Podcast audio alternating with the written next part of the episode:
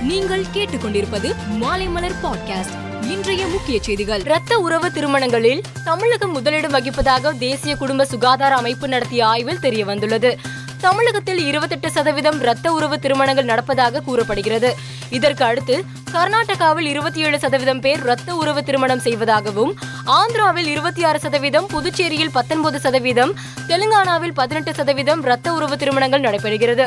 ரத்த உறவு திருமணத்தில் பிறக்கும் குழந்தைகளுக்கு பிறப்பு குறைபாடு ரத்த சோகை அல்லது மரபணு பிரச்சனை ஏற்பட வாய்ப்புள்ளதாக கூறப்படுகிறது. தமிழகத்தில் பிளஸ் ஒன் பொதுத் தேர்வு நாளை தொடங்குகிறது. இந்த தேர்வினை எட்டு லட்சத்தி எண்பத்தி மூன்றாயிரத்தி எட்நூத்தி எண்பத்தி நான்கு பேர் எழுதுகிறார்கள். நான்கு லட்சத்தி முப்பத்தி மூன்றாயிரத்தி அறுநூற்றி எண்பத்தி நான்கு மாணவர்களும் நான்கு லட்சத்தி ஐம்பதாயிரத்தி நூற்றி தொண்ணூத்தி எட்டு மாணவிகளும் எழுத உள்ளனர்.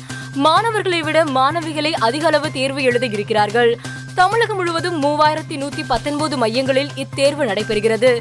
தேர்வை கண்காணிக்க ஆயிரம் பறக்கும் படைகள் மற்றும் நிலையான குழுக்களும் அமைக்கப்பட்டுள்ளன. அரசு பொதுத் தேர்வில் எவ்வித குழப்பத்திற்கும் இடமளிக்காத வகையில் நடத்தி முடிக்க வேண்டும் என்பதில் பள்ளி கல்வித்துறை உறுதியாக உள்ளது. இதற்காக மாவட்ட அளவில் பல்வேறு ஏற்பாடுகளை கல்வி அதிகாரிகள் செய்துள்ளனர். தெலுங்கானா மாநிலம் காமரெட்டி பகுதியில் இன்று காலை மினி லாரி லாரி மோதி ஒன்பது பேர் உயிரிழந்தனர். பத்தொன்பது பேர் படுகாயமடைந்தனர். இந்நிலையில் இருந்தவர்களின் குடும்பங்களுக்கு தலா ரூபாய் இரண்டு லட்சம் நிவாரணம் அளிக்கப்படும் காயமடைந்தவர்களுக்கு ரூபாய் ஐம்பதாயிரம் நிவாரணம் வழங்கப்படும் என பிரதமர் மோடி அறிவித்துள்ளார். மேலும் இந்த விபத்தினால் பாதிக்கப்பட்டவர்களின் குடும்பங்களுக்காக பிரார்த்திப்பதாகவும் பிரதமர் மோடி கூறினார். ஆந்திரா மாநிலம் புத்தூரில் இயங்கி வரும் அரசு கல்லூரியில் புதியதாக சரஸ்வதி தேவி கோவில் கட்டப்பட்டுள்ளது. இந்த நிகழ்ச்சியில் கலந்து கொண்ட சுற்றுலாத்துறை மந்திரி ரோஜா மாணவர்கள் சரஸ்வதி தேவிக்கு தினமும் பூஜை செய்து வழிபட வேண்டும். சரஸ்வதி உங்களுக்கு தேவையான கல்வி நல்ல பண்பு ஒழுக்கத்தை தருவார். அவர் அருளால் நீங்கள் வாழ்க்கையில் வெற்றி பெற்று நல்ல நிலைக்கு வருவீர்கள் என கூறினார். ரஷ்ய உக்ரைன் போர் ஒரு மாதத்திற்கும் மேலாக நடைபெற்று வருகிறது. இதில் ரஷ்ய படையினரால் அழிக்கப்பட்ட உக்ரைன் நகரமான இர்பினை கனடா பிரதமர் ஜஸ்டின் ட்ரூடோ பார்வையிட்டார். அப்போது பேசிய அவர் உக்ரைனிய நகரங்களின் புனரமைப்புக்கு கனடாவின் ஒத்துழைப்பு இருக்கும். ரஷ்யாவின் சட்டவிரோத போரின் கொடூரத்தை நான் நேரடியாக கண்டேன். இர்பின் நகரில் அப்பாவி குடிமக்களுக்கு எதிராக ரஷ்ய படைகள் அட்டூழியங்கள் செய்தது என கூறினார். டெஸ்லா சிஇஓ எலான் மாஸ் நான் ஒருவேளை இறந்துவிட்டால் உங்களை அறிந்ததில் மகிழ்ச்சி என ட்வீட் செய்துள்ளார்.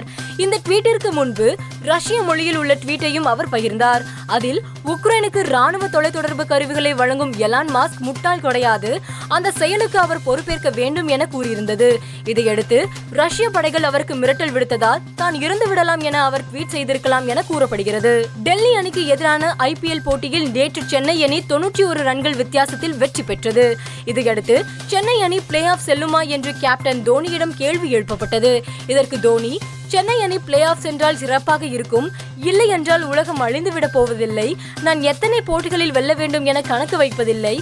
ஏனென்றால் எனக்கு கணக்கு பிரியமான பாடம் கிடையாது என கூறினார். ஸ்பெயின் நாட்டின் மாட்ரிட் நகரில் மாட்ரிட் ஓபன் டென்னிஸ் போட்டி நடைபெற்று வந்தது.